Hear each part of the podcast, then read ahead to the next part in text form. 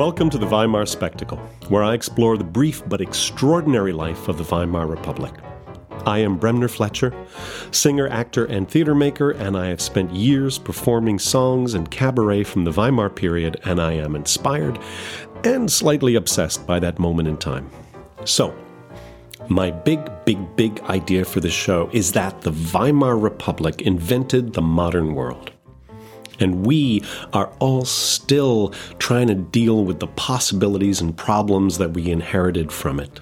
To prove that idea, which is possibly unprovable, I'll be exploring the arts, the politics, the social innovations, and the terrifying, terrifying rise of the Nazi Party.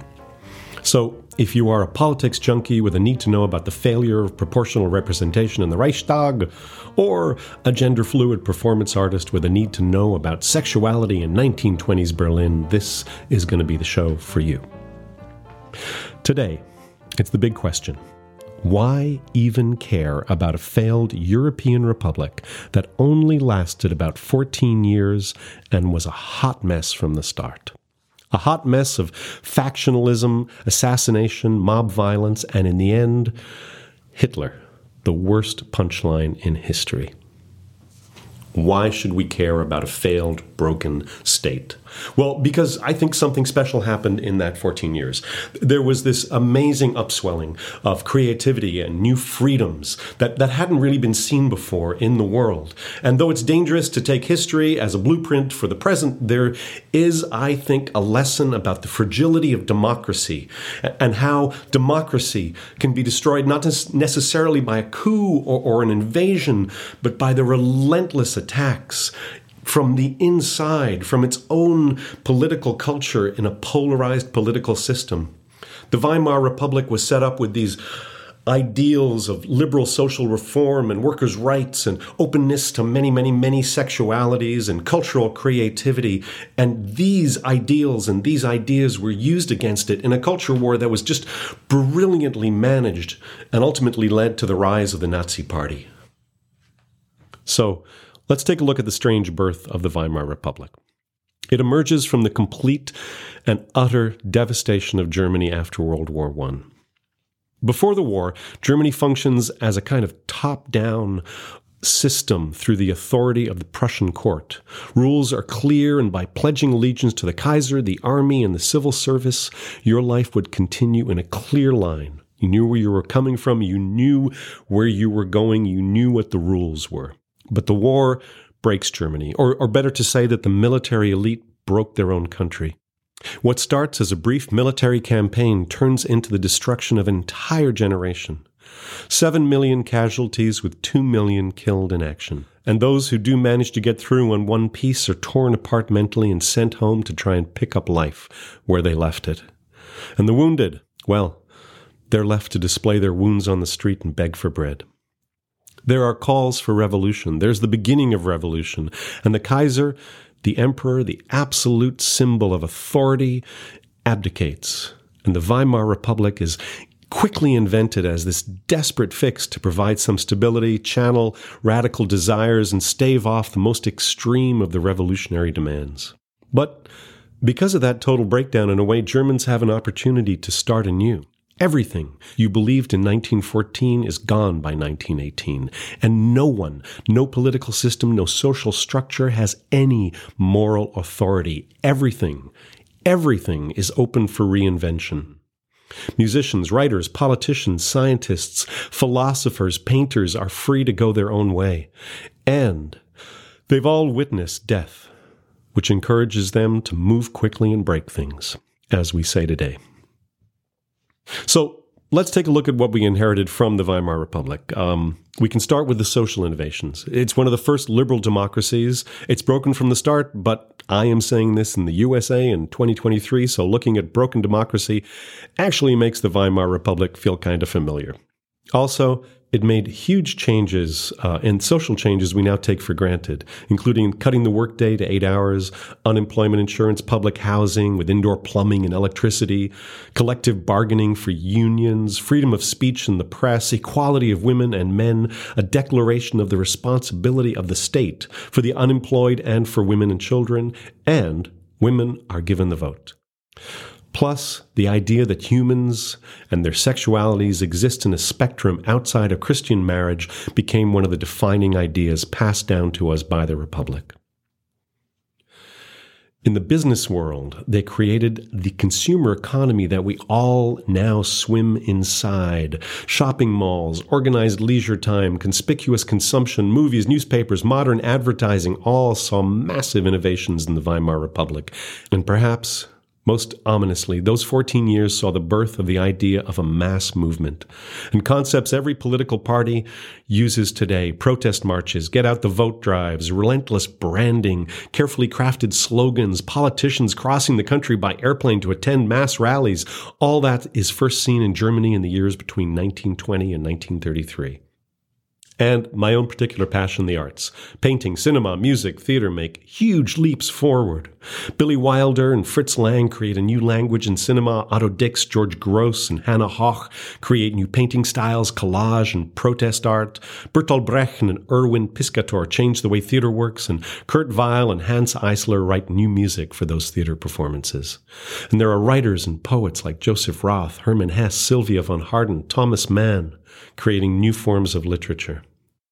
And if that wasn't enough, there's the sciences, which is this who's who of the 20th century. Albert Einstein, Werner Heisenberg, Max Born, and Pascual Jordan create quantum physics. And of course, Wernher von Braun, the brilliant rocket engineer who worked for the Nazis but was the force behind the US space program. And finally, the terrible rise of the Nazis, who, evil as they were, it cannot be denied that they were brilliant innovators in the manipulation of public opinion. They created false narratives, alternative facts, and their political machine is probably still the envy of modern political movements. And strangely enough, we have to thank the Nazis for the worldwide impact of the Weimar Republic, because when Hitler comes to power in 1933, legally elected in a democratic election, before he had the power to attack the Jews, he attacked the artists and creators and scientists who he thought were un German. He set up re education camps that became the model for the concentration camps. So any artist or thinker who could got the hell out of Germany. And as it became clear that nowhere in Europe was safe, everyone who could came to the UK or the USA or, surprisingly, Turkey. And in all those countries, they became innovators in music and theater and architecture and the sciences. Weimar refugees brought their talents to the world. So that is why I think you want to know more about the Weimar Republic, the big reasons. But if you want to compare the hot mess that was the Republic to some kind of bad reality TV show, you can also just be interested for the scandal, the gossip, and all the amazing crazy. Because during the Weimar Republic, Berlin is the strangest and most exciting city in the world, and perhaps it's the most exciting city in the history of cities alternate lifestyles, prostitution, nudism, sexuality, cafe culture, movies, cabaret, experimental theater. You want sex? Well, there are over the top drag shows, beautiful women in perfect kick lines, lesbian bars with a special entry price for tourists. You want crazy spectacle? Well, just go for a walk since the streets are a spectacle with wild traffic and movie theaters flashing, shining bright department store windows, newspapers filled with scandal, cafes filled with argument, and for the first time in history, independent women walking the streets alone, walking to and from their jobs, to and from the movies, to and from those bars and cafes and those gleaming department stores which were created to be safe places for women to socialize and shop. A British diplomat writes, in the night air, which makes even the spires flicker with excitement, there is a throbbing sense of expectancy. Everybody knows that every night Berlin wakes to a new adventure. And in the middle of Berlin, the Jewish community, with its vast new synagogue, is flourishing, despite all the taxes and restrictions placed upon them. Joseph Roth, the journalist and essayist, writes the men with their ancient beards and sidelocks walk slowly in groups. The black haired butchers' daughters move along briskly up and down their streets speaking Yiddish. Hebrew inscriptions are written on stores and beer halls. These streets remain a world unto themselves and a kind of home for the eternal outsider. And watching over all of this are the Nazis. As Goebbels says, Another Berlin is lurking, ready to pounce. A few thousand are working days and nights on end, so that sometime the day will arrive, and this day will demolish the abodes of corruption. It will transform them and give them over to a risen people, the day of judgment, the day of freedom. If some of those desires and frustrations seem familiar, they should, because I believe the Weimar Republic helped give birth to the modern world. So join me in the coming months as I explore the strange birth, life, and death of an experiment in a new society. Thanks for listening. Hit subscribe or follow if you want to know when the next episode appears. I'll put images for this episode onto my website. You'll see the Romanish Cafe, the cabarets and kick lines, the prostitutes, and the stunning new department stores. You'll find them all at bremnersings.com. B R E M N E R S I N G S.com. bremnersings.com.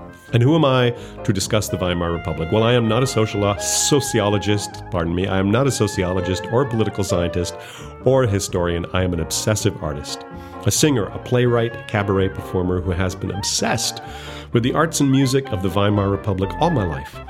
I've recorded three albums dedicated to the music of this period, and particularly the music of Kurt Weill and Bertolt Brecht.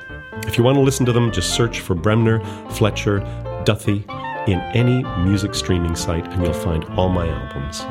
And if you want to know more about my work, check it out at bremnersings.com. B R E M N E R S I N G S.com. So join me next time for a walk through the amazing creative madness of 1920s Berlin. Thank you.